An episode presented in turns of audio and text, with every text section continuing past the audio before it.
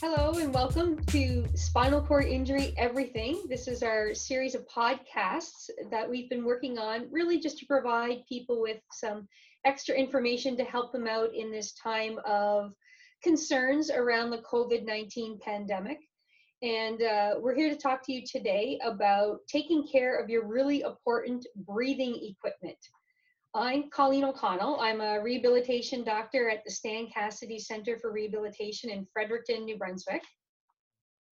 Hi, I'm Beth Knowles. I'm a respiratory ther- respiratory therapist. I also work at the Stan Cassidy Center for Rehabilitation in Fredericton, New Brunswick.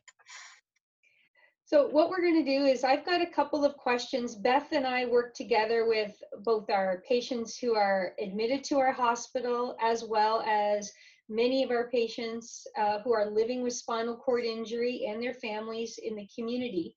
And there's been questions that our, our uh, patients have been asking us that we think are important in terms of information about how to take care of their breathing equipment, especially right now where COVID-19 does affect your breathing system. A lot of people are wondering if there's anything special they need to do about their BiPAPs, their CPAPs, their cough assist machines, and any of their other equipment that they use to help with their airways and their breathing.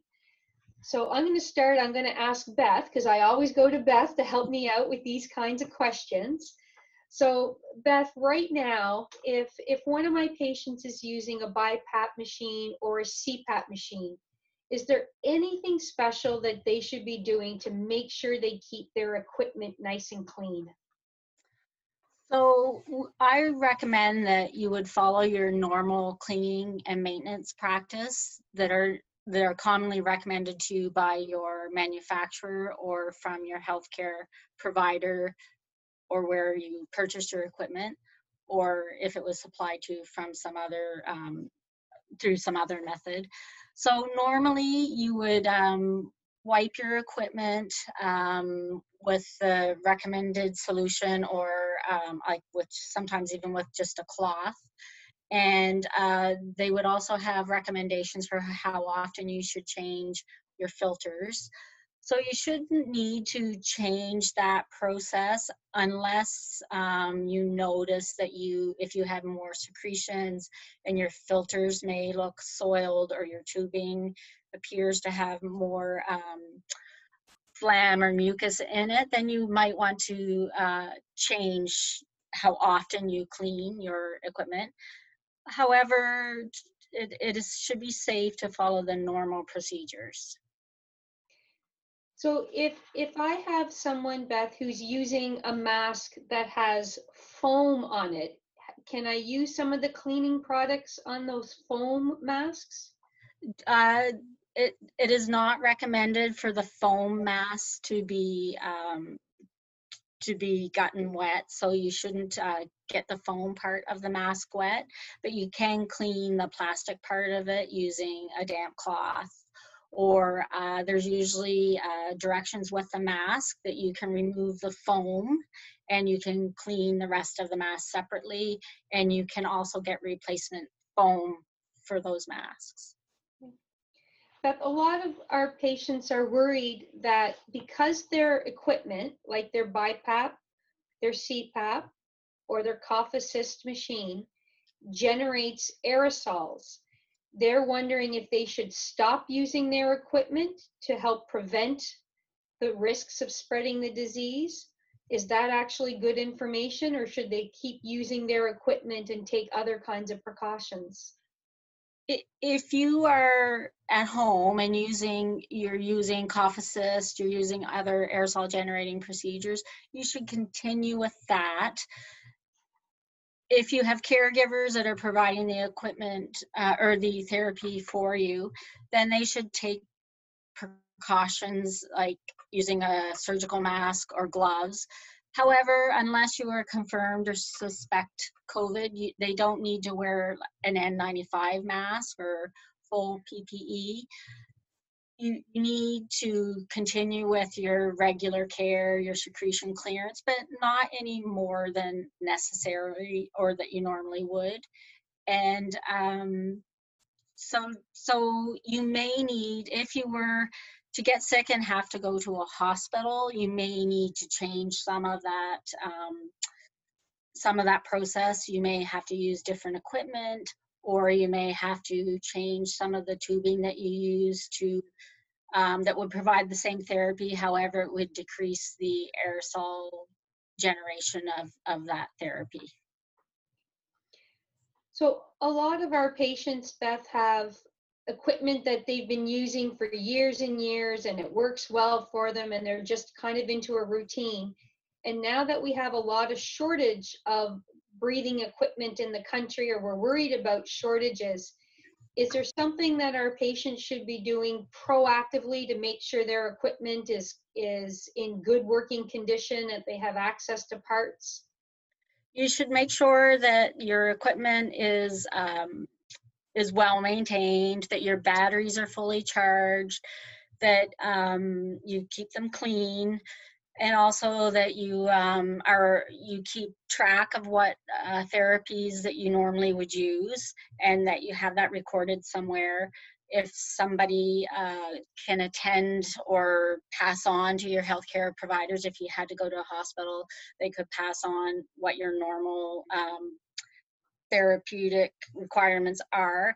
And we would recommend that even though you may not be able to use, depending on the situation, if you go to a hospital, you might not be able to use all of your equipment, you should still take it with you. Hospitals have some shortages of equipment, and some hospitals don't keep a large number of devices such as cough assist. So it is always recommended that you keep your equipment with you or take your equipment with you at the hospital and that um, sometimes your home care providers can help provide that care to you in a hospital. So just make sure you keep your equipment sort of assembled clean and um, that you have it charged ready to go. If you end up in a hospital or in a waiting area you may not always have access to a power supply. So having battery backup is always a good idea. Beth, are there any tools, like a checklist that people could have that would remind them of all those things that they should be taking care of with their equipment? Like, is there a checklist that would have, you know, make sure your bat you have backup batteries, that everything's in working order, that you have your settings written down? You it is a good idea to to speak to your healthcare or home care provider and to ask them for your specific settings. Some people will know that themselves and remember it very well. Other times it's nice to have it written down so at, when you arrive at the hospital you can have the modes that you are on what type of breath uh, respiratory support you need how often you take your therapies lung volume recruitment, cough assist, and how how often you have those therapies and uh, the prescription that you would use at home. So then it can be transferred over to your hospital care providers. So kind of like having a medical record that details all the details and information you need to know about that per- person's breathing equipment and their therapy. We have Yeah. provided you with some really useful links for managing and directing your care. Useful and links that will help you for maintaining your equipment at home. So they'll be listed down below. And one useful link will give you a, a method for preparing an emergency checklist for all of your equipment and therapies that you require. So Thank Beth, you. is it important, I, I, I understand uh, that we should recommend for our patients if they do think that they have symptoms of COVID or if they feel that they're getting sick and might have to go to the hospital, that they should notify the emergency or the hospital ahead of time that they're using ventilation equipment already? That's correct. You should, is, if you have to call uh, 911, if you think you're going to require ambulance services, it's very important that you advise them ahead of time what type of therapies you are requiring and if you're using any aerosol generated medical procedures. So that would be BiPAP, suction, um, aerosols, cough assist, bag and mask, lung volume recruitment, any of those things that you use, you need to make them aware of beforehand. Okay. And Beth, just and one other question about cleaning the equipment. And I know we're, you know, a lot of us, we never really read the manuals that come with all of our equipment. So I would have no idea what the manual's recommendations are. Are there so many just guidelines about how often a mask should be cleaned and how often the tubing should be cleaned? Each manufacturer can have very specific recommendations. Some uh, some devices they'll uh, tell you to use a damp cloth, and others will say not to use any damp material on them at all. Some of the foam uh, foam filters that are used for devices like a cough assist or uh, some of the BiPAP machines, they have small foam filters in them. Some of those devices, those filters can be removed, cleaned, dried, and then replaced. Other devices, if you if you get those filters wet, then they're that you can't use them anymore. So there's so many different types of devices and manufacturers that you would really have to refer to either the manual or to the um, the health your healthcare provider, and they can tell you which filters can be cleaned and in warm soapy water and which ones just need to be replaced. So if there's any doubt, the best thing that they should do is call their respiratory therapist mm. and get the details from them directly. That's correct. Okay. Yeah. That's good advice. Yeah.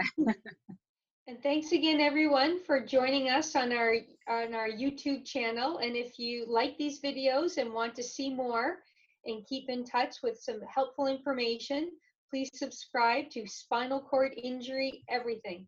And you can do that on the links below. Have a great day.